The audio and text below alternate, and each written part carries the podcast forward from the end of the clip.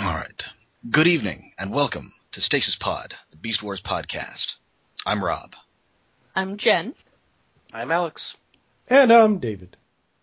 and welcome to our very first episode, uh, not counting episode zero. In this, the first episode, we will coincidentally enough be covering the first episode of Beast Wars, Who Beast would've thought Wars. it? called? Part One. What an Oh, original title. Yeah. It's it's a step above pilot. Well, yes. In in honor of this, I am currently flirting with gold plastic syndrome destruction by playing with my original Air Razors boy. Oh, Oh, does that one get GPS? I don't know, but she's definitely got gold plastic. I don't see it on the wiki. I think Good, it might be too brown. good. I that's hope so. understandable. Yeah, it's at it's at most risk if it has that like metallic-y swirly gold. Ah, Yes. the dangerous It's one. The definitely less metallic. Her elbows are looking a little stressed. Don't touch them. Anyway, Why her elbows hurt?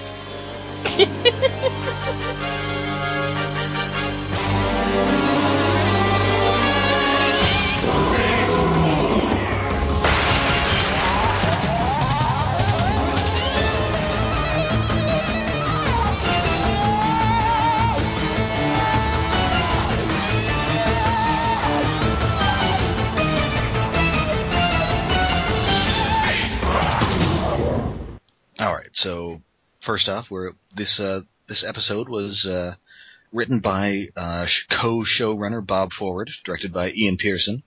Uh, first released April twenty second, nineteen ninety six, and we open in space. Doo-doo. A transwarp portal opens, and two starships come through. One, the Axalon. The other, to be named later. Um, Uh, Maybe. unfortunately, maybe. first by It's the complicated. fans. Yeah. yeah. w- One of them, the the Predacons ship looks like a batarang, and the other one kind of looks like a, a mechanical monkey head. Yeah, The it does Predacon kind of look ship like some looks sort of animal like a- skull. No, the Yeah, it- Predacon ship is the Galaxy Quest ship. I I do look I do like how shippy they looked. Yeah. They They are very a It's good nice sci-fi design. ship. yeah. Very and nice. this, sh- start. this show generally has pretty good design.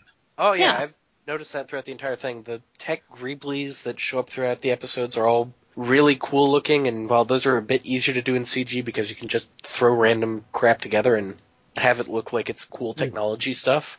Anything that you can do with polygons will look very nice. Yeah. Yeah. The texturing, eh, although uh, apparently they hadn't built that many sets really for the ships in this episode or finished them. Well, Yeah. it- The- you get the it's also exterior. super dark on those ships. Yeah. yes. Well, Yeah. to hide what they look like, but yes, Yep. to hide the fact that they don't have their other forms yet, but they didn't want well, they probably couldn't afford to make that many- an entirely new set of models for the first four 30 seconds minutes of episode. yeah, that's Yeah. never going to use again, so it makes sense. The, the And sh- Still, This they is- did do Megatron. They did give Megatron a pre. Yeah, he's kind of got like, like, a lot of them. They seem to have just taken off the beast parts, Oh, yeah. so they're very basic looking. But yeah, I he- appreciate the effort. and and that was the beginning of a a very important lesson for for the fandom actually in just general you know how computer generated shows work and that's that instead of fussing over frames per second and that sort of thing and how many things you can have you can have however many things you want moving at a time but you're limited in the number of characters and the number of environments you can have and that that definitely the beginning here where everybody's in shadow because they didn't want to make entirely new models for them was definitely one of the fandom's first primers in the limitations of CG. I gotta give him credit where credit is due. The mirror sphere effect for the transwarp thing. Maybe it's just because I'm a sucker for mirror balls reflecting star fields, but that looked pretty even for today. Yes, Yeah, though it, it then immediately went uh, went downhill as the the ships start firing at each other in a big dramatic space battle where everything starts exploding into tidy little boxes. yeah, ju- just Yes. flat panels explode, and th- there's damaged textures underneath. Yes. The the ship to ship battle isn't really that good. It's It's not exciting, but I did appreciate some of the stuff they tried to do that didn't quite Yeah. pull off. th- Like there was a lot of ambition there. It it just half of it didn't work. I mean, The things ex- ships. Go ahead. things exploding into polygons is sort of a uh, a trademark of of Beast Wars, just because of the animation at the time. Oh yeah. What I liked was the bits that were flying off the ship started moving significantly faster than the ships were relative to each other to give kind of a sensation of okay, no, these things are just really massive. Yeah. They're not moving slowly. Hmm. That's So nice. anyway- I didn't notice that. Anyway, these these darkened ships crash onto this strange, pre- vaguely prehistoric planet. Uh, ow. Th- But not before the Axelon, the good guy ship, jettisons a whole bunch of stasis pods to be introduced as toys later, Just how many did they jettison anyway? like a zillion. I, I will say that it's been a while since I watched this, and but at at the time I watched the first episode so many times that just that beginning sequence I found that I almost like remembered all the dialogue and and it was pretty exciting seeing the opening sequence again with the starship battle and Cheetor saying stupid things and Not Cheetor them yet. crashing. Yes, not Cheetor yet. Unnamed Maximal soldier guy. He'll I, think, I guess Optimus Primal is Optimus Primal, and Megatron is Megatron. Everybody else just got new names, which we will come to in a sec. Yes. so Alright, they crash. They crash, and this planet it has energon, too, much Too much energon. energon. so hey, it's time to justify that uh, that toy premise, and they all need beast modes to shield them from the energon radiation. You know, we I, I mentioned in the last episode that I was a, a huge truck not monkey person, you know, before the show really started. When when the basic premise of Beast Wars was revealed and the first toys came out. And and I have to say that that one little step of having this very sort of science fictiony reason why they needed these this these organic forms went a lot that that went a long way towards winning me over to saying, okay, I guess I can deal with this. It's probably the most justification we've seen for alt modes in a Transformers series ever. yeah. yeah, pretty much. At least the one that kind of makes the most sense. It's like instead of it no, was- let's transform into a truck, but then turn it into a robot at the first opportunity. We, we, was we get a very very nice. brief bit of, I think the only bit in the whole series of a robot in disguise later in this episode, and I think that's it for Yeah. the series. Yeah. Yeah. But still it was it was a a nod to the idea that they're actually thinking about these things that that was kind of reassuring, you know, to to the old school fans. All right. So anyway, they they're scanning the Maximals scan a bunch of vaguely heroic animals, and the Predacons scan a bunch of dinosaurs and bugs. Yes. And Coincidence. fossils. And fo- Not yes. Yes. not living dinosaurs, fossils of dinosaurs. Yes, Yes. they didn't have to resort to the savage land. We just see a bunch of bones in a mountain, which kind of neat. Yeah. Yeah, and, and the, well, when they're crashing down, it's Earth. Spoilers, it's Earth. Yeah. And you Although- can, Spoiler warning. Yeah, This two world does moons? have two moons. yes, there are two Which- moons, but they're crashing towards a continent that looks like Africa. There are two moons, but there are also dinosaurs and cheetahs and spiders and wasps and Yes. rhinos. Same size as Look- cheetahs and Lots of African animals, some dinosaurs that probably aren't African. Well, back I in guess those we don't know days. how far it is, how far the two bases are apart. distance Yeah, is well- something that's going to be fudged almost as much as it was in G1. Yeah, here. it's, it's a big This will problem. be fudged almost as much as scale. In this Yes. first episode, it seems like they're within a reasonable walking distance in one day of each other. yeah. yeah. Although the scale is deliberately fudged here. I mean, or Yeah. but Yeah. the scale is actually pretty clear here because we see that Cheetor is about the same size as regular cheetah, and I assume Primal is about the same size as a real gorilla. But obviously, Rat Trap is not the size of Rat. And rat none trap of is the a giant bugs are- Sumatran rat.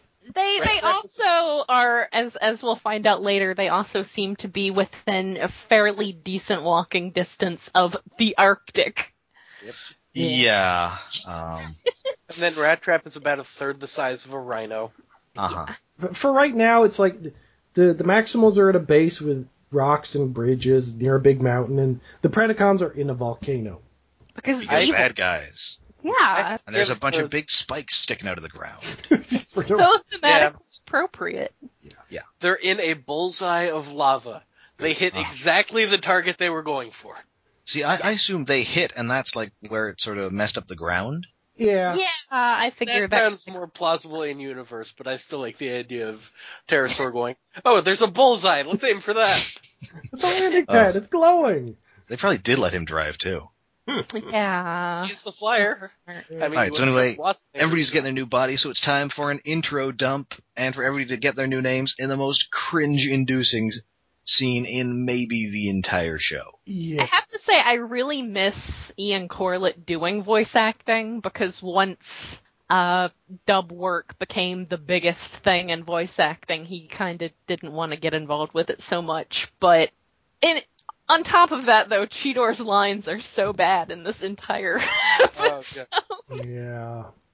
They are bad pretty much throughout. Although him declaring his name as Cheetor is the only time in the episode he pronounces his own name correctly. Yes, Yeah. because then he continue he proceeds to be cheater the rest of the episode.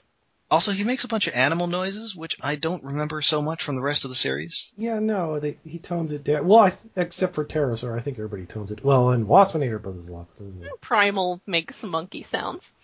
I would like to point out that as we learned from Gary Chalk at BotCon, they all make their own animal sounds. Yes, you can definitely tell later on in the series. Yes. They some do it better than others. Some guys maybe needed like a stunt welker. Yeah. but Welker's Yeah. been great in this series, but he wasn't there. no, they couldn't afford him. He's a Yeah. cast of thousands of animals. Although I think that stock lion sound from the uh, intro is actually Welker. Huh. I wouldn't be surprised. Could be. I assume that most stock animal noises are just if they're not actual recordings of animals, they're just what Frank Welker. Well, up until Yeah. years ago, there's now, um, oh, what's the guy on Clone Wars? Uh, Steve Bloom. No, no, no. Oh, not Steve Bloom. There's the Steve guy Bloom who's- is everyone on. He does a lot of guys, but the guy that did all the clone voices. He, Oh. does, he does a lot of animal noises now. Oh, I was unaware of that. Well, I mean, I hate to say it, but Frank Welker is getting pretty old. Y- yes, This is he's true. placement Frank Welker, or will be. The next generation's Uh, Frank Welker. He's a national treasure. We need to just get him to record as many variants on as many things as he can do. I'll just archive them. Yeah, exactly. Like we should have done with Majel Barrett Roddenberry. Ugh. So we, anyway, we speaking get a of things roll that we call. should uh, that we should do, uh, this scene ends. We get a little conflict, and we sort of get people's personalities. Cheetor is the dumb kid, Rat Trap is a dick, and Rhinox is the big guy. you know, the big guy. And he becomes you you really don't see it in this episode, but he does become much more of the the techie the the guy who fixes things back at the base. Yeah, he, Uh. he- he's the big guy and also the smart guy. Yes, which they and kind also of the end up Zen being. guy until Tigertron shows up. Yeah. Yes, And whereas The Rat Zen guy Trap is against just Tigertron's guy. Rat Trap Trap is just the smart aleck Jersey guy or Brooklyn guy, I guess his accent is Yeah. supposed to. Yeah, he's Bugs Bunny in Brooklyn. And I, I noticed, and it, it really struck me in this episode, uh, in the recent IDW comics, Rat Trap has been around as a character. And he's shown up, and he's actually been just like a total bad guy. He's been Starscream's sidekick, who was also scheming in the background. And in this episode, you can really sort of see where that comes from. Yeah, and it's he's, Oh, a, just yeah. he's a weasel. and the thing is, it's through the show he grows as a character Yep. to Yeah. become more of the lovable weasel than just the jerk. So it's it was very interesting to see him in the first episode before he had had any of that character growth when you can really see where John Barber got the idea of him just being the straight up weaselly villain character. yeah. I mean, here you know he's he's unpleasant. He is cowardly. He's kind of a racist. Yeah. He's There a was- jerk. He has no interest in leadership, like following leadership. Or having leader. I mean, he doesn't necessarily want to take over from, you know, he's Yeah. not star screaming Optimus Primal here. He just likes being mean to him all the time. Yeah, he's a It jerk. seems like he and Optimus used to be equals, and then Optimus got a promotion and he didn't. Yeah. I something can like see that. that. I I will say it was nice to they they fit in a lot of of what would become catchphrases in this episode. and it really felt like they they were you know setting them up to be catchphrases, and one of them, of course, being "Shut up, Rat Trap." I I can't remember if we got a, a that's just prime in this one. We definitely got a couple in the second episode. We did get a Yeah. that's just prime in this one. Yeah. We also got a second shut. No, we got a second. We're all gonna die in in the second episode, but we got our first. We're all gonna die here. To Yeah, which I- he responds, "Shut up, Rat Trap." So anyway, that's that's the Maximals. Off to the Predacons, where we we don't get the intro dump to them. I guess they just they're not as social. They're just No. putting their new names up on the bulletin board or something. Well, Oh, They're the bad guys. Well, yeah, because so, they you were know, just focusing on two of them, really. Yes. So Dinobot challenges Megatron's leadership. Uh, he's Megatron isn't quite as uh, sanguine about it as Optimus Primal was, and he, he has Scorponok uh, team rocket Dinobot off into the distance. Yes, the the mainframe animation people really like doing slapstick stuff, and they really didn't get to do it enough. Yeah. But it it definitely shows up just in all across, just scattered across Beast Wars. It works too. Yeah, and that's definitely them. Their their slapstick influence. Yep.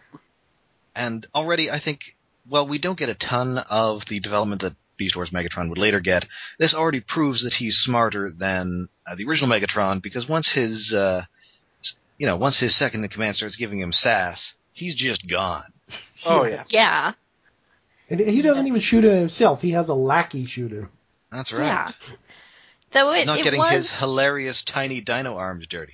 some of this was spoiled a little bit by the toy line because at that point the toys Dinobot was in the first wave of deluxes as a Maximal, so unlike Primal and Megatron showing up in forms that were totally not a bat and an alligator, we we did Yeah, have that a was little confusing. information on Dinobot. Yes, you know, in in April of 1997. You people and your Or toy six. first characters.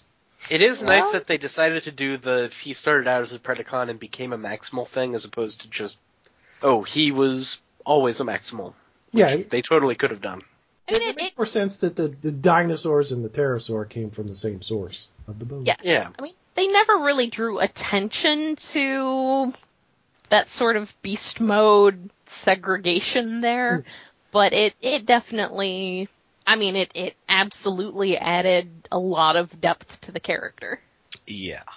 All right, so cut back to the Maximals. They're just sort of hanging out. Uh, Cheeto decides that he's going to show off his beast mode by running around with some cheetahs, who And are they're terrified dumplings. when he tries talking to them.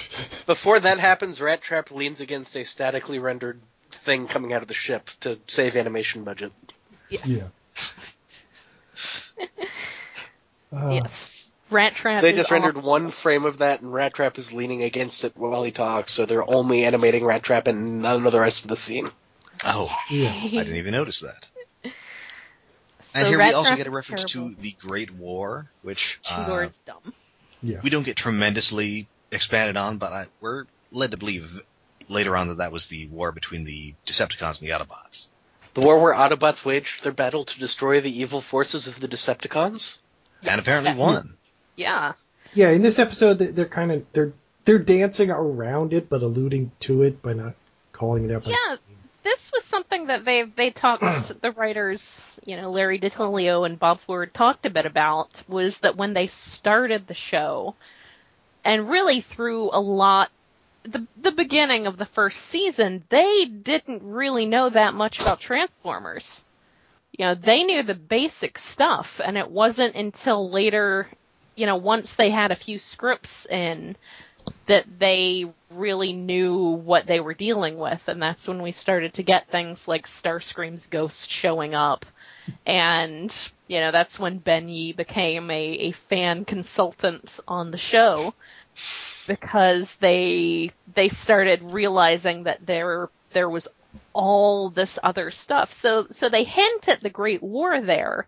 But even at that point, the writers only really kind of knew where they were going with any of that, and it wasn't until later that they really figured out what they, how they wanted to work all that in, how, you know, how all that went down, and it, it was pretty awesome because what with it taking place in the past of the far future, they they managed to make it so that it could be either the future of the cartoon continuity or the comic continuity, which at that point were the only real continuities anyone cared about.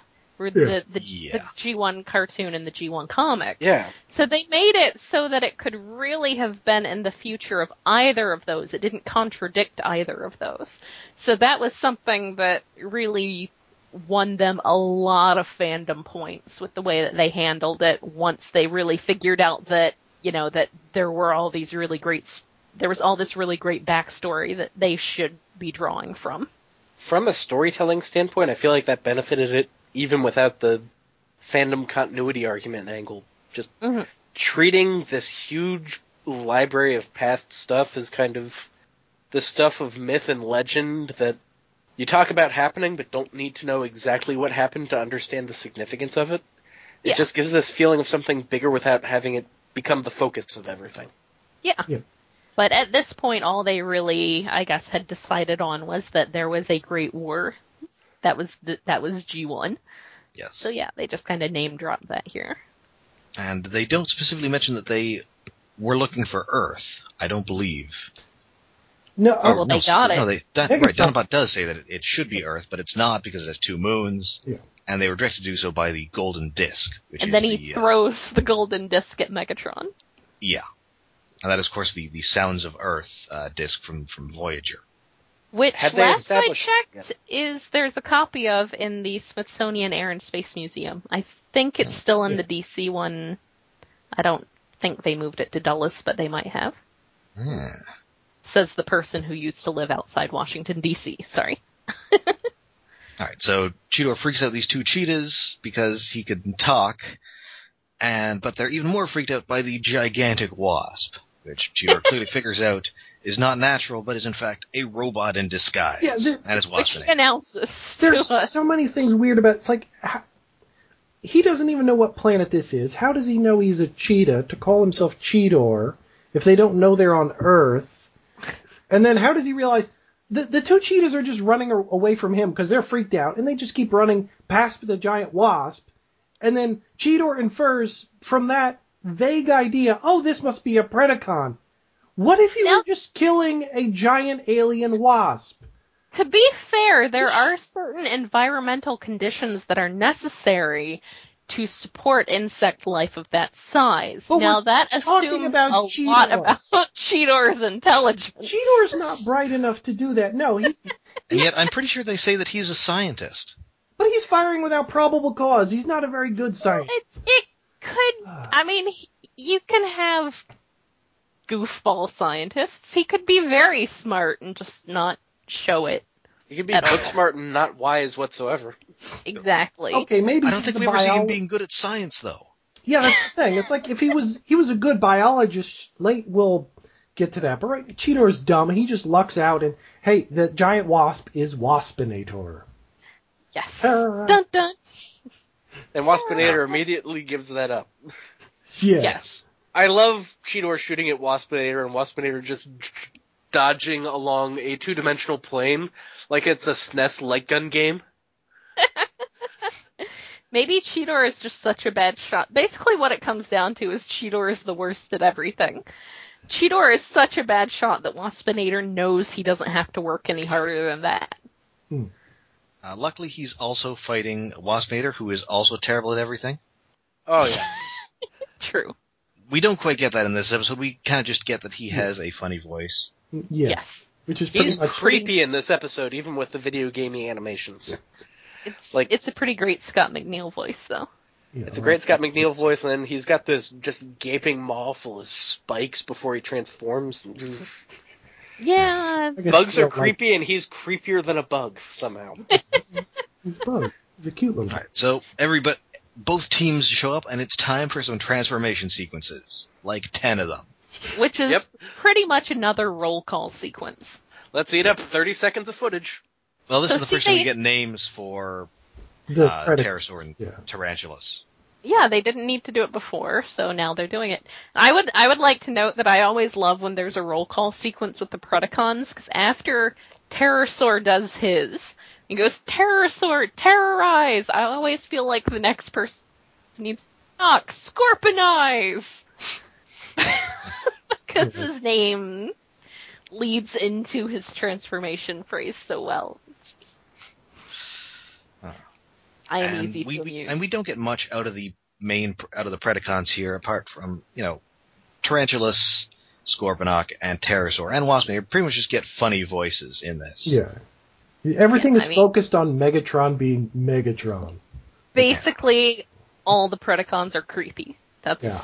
Yes. that's all they need to establish. I would say Stuff- Tarantulas wins the creepiness stakes. Yeah, because all the legs Also, his gross animal noises are the are the grossest. and his, his Also- laugh. Yeah. Also because shortly after this point he expresses an interest in eating the dead. Yes. Well, that doesn't happen yet. That doesn't Would happen. you for a prefer few eating the episodes. living? Well, Oh. I mean Uh, Man's got to eat. He would. yeah, he would be Well, perfectly yes. happy with that too. We will get to that. All right, so we get a fight, and there are some good fights in this series. This isn't one of them because they're just standing on opposite sides of a cliff and shooting at each other. Yeah. Oh yeah. It's not great. Although they still have a, they still manage to have stuff happen through the course of the fight. Yes. Like Cheetor having a rock fall on his leg. uh-huh. yeah. The the Uh, greatest threat in on Beast Wars Earth falling rocks. Oh yeah. Cheetor has the f- rock fall on his leg. Looks back at the rock having fallen on his leg and And- continues trying to scramble away from it without doing anything about the rock. Technically doesn't. He's a pitiful damsel in distress in this this episode. He's not Yeah. great. Anyway, He also, after Megatron is monologuing about how the Predacons were just biding their time and weren't really peaceful, Cheetor sneak attacks Megatron in the face and it does nothing. Nope. although job. Megatron is impressed. Yes. All right, so Optimus wants uh, Rat Trap to go and help Cheetor. Cheetor. Rat Trap does not want to because, again, coward. So Primal has to do it himself uh, with his because he can fly, unlike every other Maximal, which I assume is a leftover from when he was going to maybe have the Bat mode. Maybe. I mean, doesn't his toy kind of have rockets? Well, it has those missile launchers on the shoulder, but he can use those while he's Yeah. flying, so they're not the same thing. I guess that's Hmm. true. It's also, been a while judging by his since I've had- animation, he's really scorching the back of his calves here. Oh yeah. monkeys are not meant to fly. Anyway, Rat Trap and Rhinox. Rhinox, bizarrely enough, with Cheetor's gun, uh, end up giving cover fire. Yeah, they hadn't rendered him his own gun yet. Aw. Yeah. That'll be a major landmark for the show. Yeah. Yes. Like learning how to animate water. Don't hold your breath for that one. But um, I love when Rhinox is forcing Rat Trap to help. He just picks him up by the scruff of his neck and Yes. lifts him outside of cover so he has to shoot. Yeah, he's like Yes. wielding Rat Trap. And those two are clearly like friends at this point. Oh yeah. More than anyone else, I guess. he's Uh, I'd say probably. Optimus and Rat Trap are because otherwise Optimus would have gone off on him way sooner than he does. I don't know. I think Oh. the thing with Optimus is he's just such. You really get the impression in this episode, and I have to say these two episodes are really bad with plot, but really good with characterization.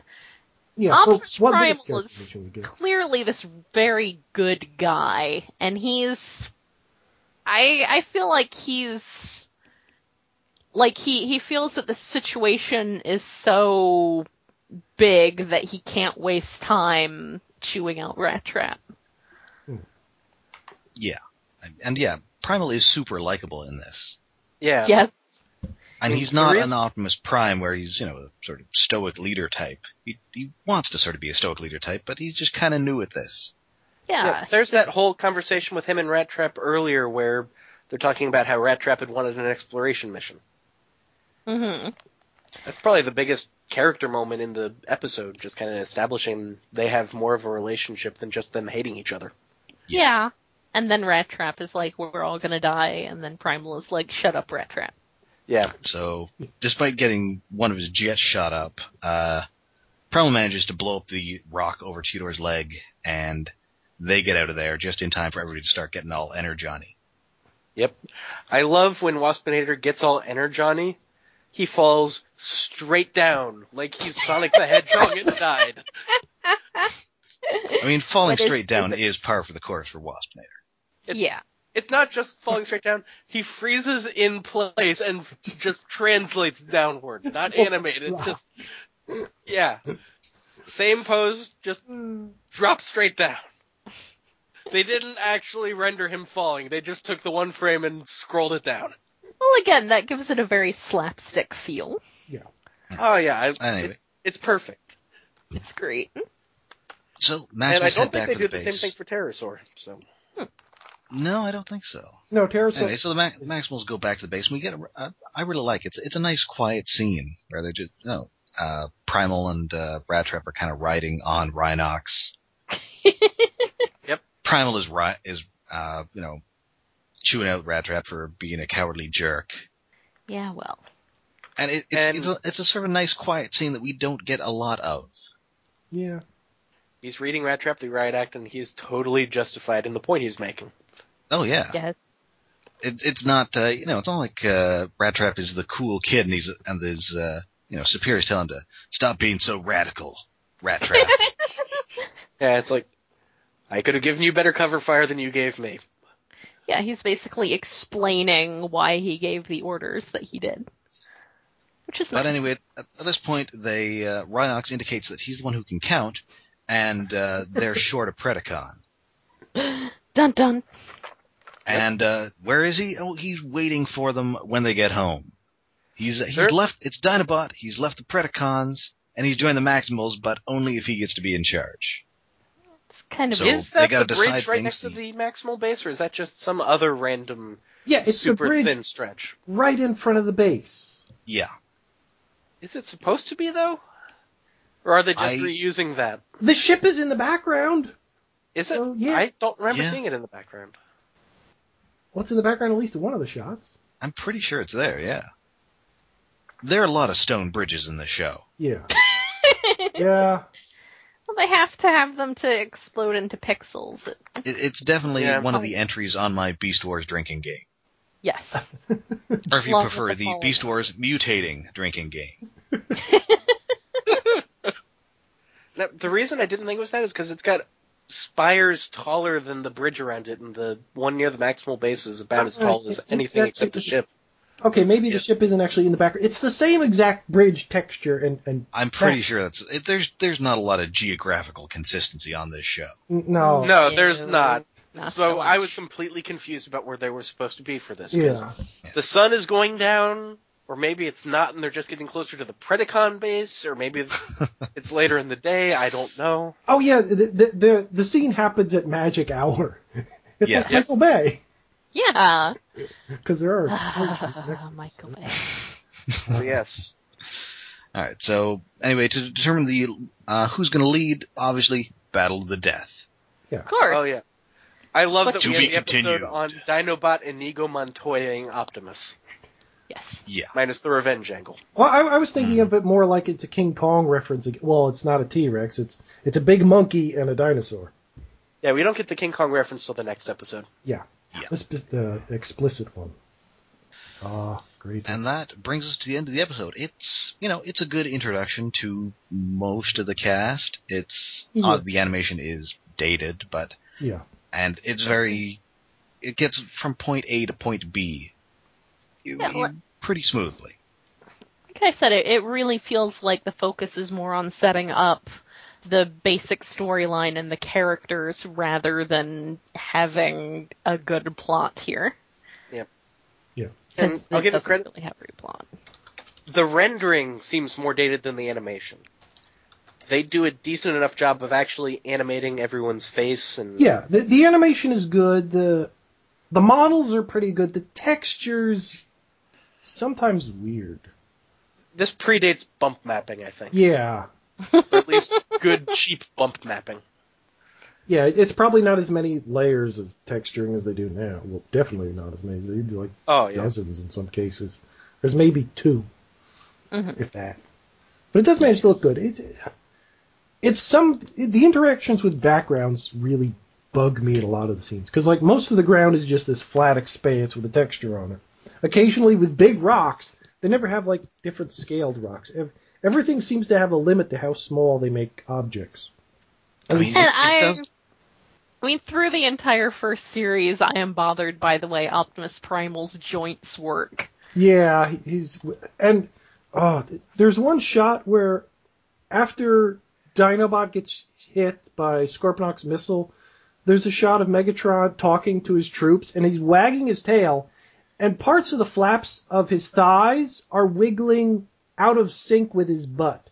So he has like this weird butt flap in, in the shots. Well, obviously they're expending all their the animators are expending all their attention on his tiny little dino arms, which they're Yes. clearly having some fun with. Yeah, that. is Yes. Oh, yeah. But all of his facial expressions as a talking dinosaur are fantastic. The facial expressions on this are great, whether animal or robot.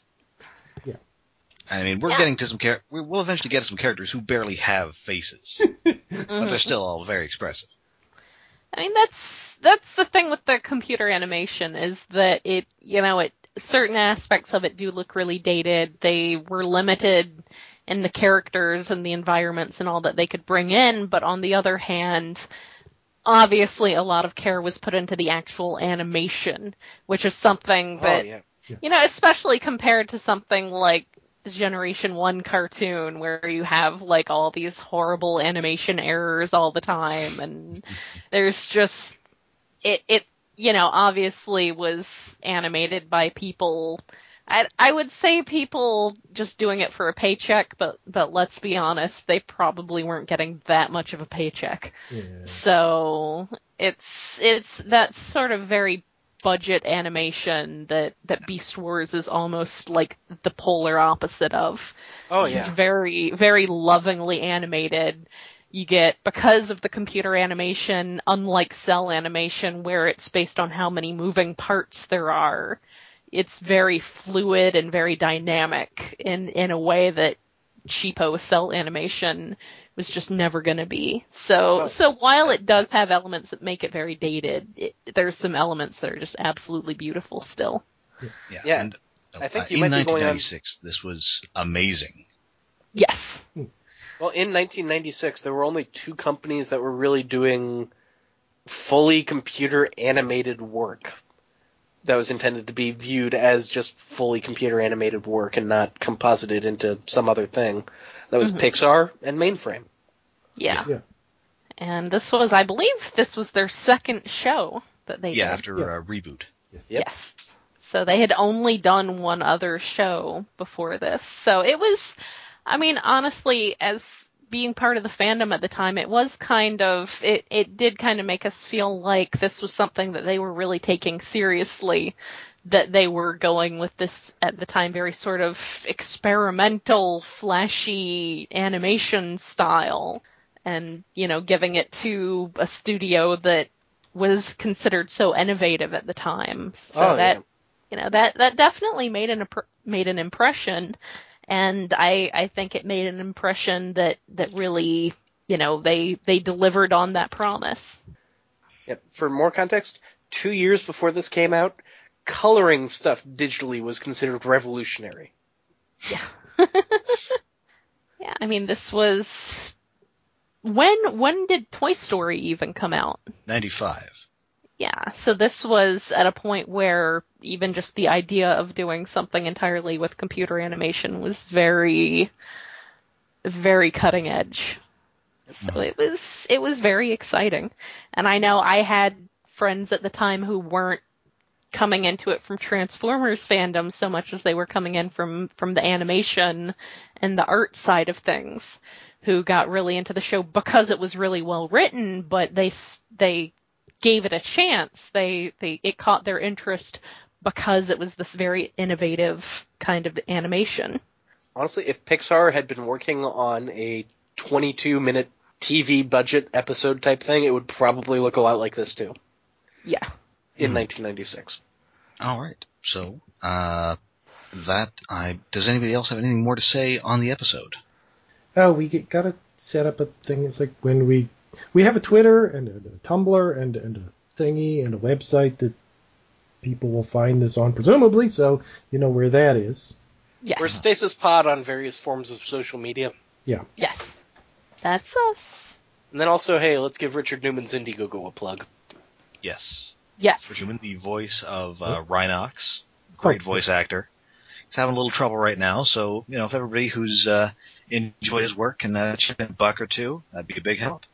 mhm. Yeah. So if you'd enjoyed Ye- M. Bison going, yes, yes, or Rhinox firing the chain gun so doom at people, throw him a few bucks. Yeah. If you throw him enough bucks, he'll give you a personalized voicemail or something. Ooh. And we will go ahead and link to his Indiegogo along with the podcast. Yes. All right. So then join us next time, Beast fans, for Beast Wars Part 2 on the Stasis Pod. Powering Hooray. up the power block. We're definitely going to be talking about the power block at some point here. Oh, yeah. Are we going to be powering it up though?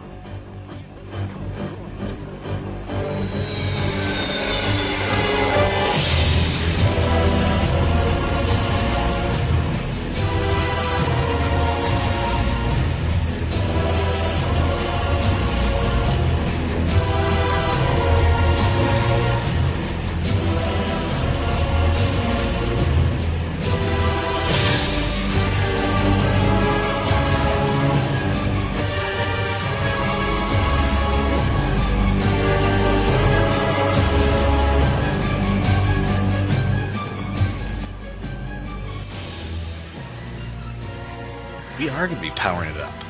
Okay. Uh, does anybody anybody know anything about Vortec? oh, not really. No, no. I didn't watch much of That doesn't even ring a Power bell. Block. It was it, it was a mask basically. Oh, Ah. Oh, I know I remember it being another thing in the power block. Yeah, there I was- didn't even get the Reboot, power block. Beast Wars, uh, Vortec, and GI Joe Extreme. yes. In my area, it aired on U- Beast Wars aired on UHF, just on Oh, its wow. own, not part of a syndication block. Oh. Huh. Yeah, we, we got Detroit syndication, so it was on the, the power block. I was in DC, I believe it was on I think it was on channel 50. It might have been channel 20. We had two independent syndicated channels which I'm sure have I one of them became like Paramount and then the CW or whatever and I think wasn't there like some WB network at some point? Oh yeah, WB I watched. Yeah. and UPN, which was Paramount, That's and then they the- merged to form the CW. Yeah, Yeah, watched it 20, on- 20 was UPN and 50 was WB. And I don't even know what the situation is now because my parents don't even live where we lived at that time. And uh, they both watched- had uh, their own weekend blocks of cartoons. Uh, UPNs were on Sunday because they weren't good enough to compete with the Saturday ones. Yes, and they had Exo Squad. UPN did? Um, I You think, know he- what, I think Exo Squad was syndicated. UPN had um, the Hulk cartoon, uh, BAD Bureau of Alien Detectors. that's right. I'm thinking about I'm thinking of what Channel 20 had immediately before they became UPN. And uh, oh, that Jumanji cartoon. I got Yeah. this on Star 64, which would like five years later, eh, not five years later, it would eventually become a WB affiliate, but wasn't yet. Mhm. So it was Deke Sailor Moon dub followed by Beast Wars. Aw, That was that's awesome. pretty great. That is pretty great. I mean, the important thing is to remember their shows were open. Yes. wow, I I don't even remember that, but it sounds totally believable. Yeah, that that was that was their uh, their the thing in their ads. And we find it's gotta be on YouTube. Uh, There's only two things that I ever knew were even on UPN, and that's the Dilbert cartoon and WWF SmackDown. man, that's I why bet, they had the Rock on. Uh, that's why they had the Rock on Voyager. man, I Yeah. bet the UPN transition was why they stopped showing. They s- okay, Exo Squad ended on a five episode multi-parter. In the second, the first or the second part, a major character is killed. They only showed on my station the first two parts of that episode. oh, Oh god. Ooh. oh, you never got the aliens showing up? I never got the rest of the episodes. I never. Actually, did- Does it end where the aliens show up, or is that in the Yeah, it ends with the aliens showing up. Okie dokie. So I had Because I've read that, I've heard about it, and they've never released season two on DVD or anything. wait. There's wait. How many There's- seasons were there? There were two. There were two. Is it- The first one was a short season; it was like a thirteen episode season, and the second episode was a, or the second season was a full syndication season, which is why a lot of the plotting really went off the rails, and Yeah. it, it was very much not as tightly scripted and not as tightly plotted as No, the there- first season was. there were a lot, of, lot of great ideas in there. It just meandered.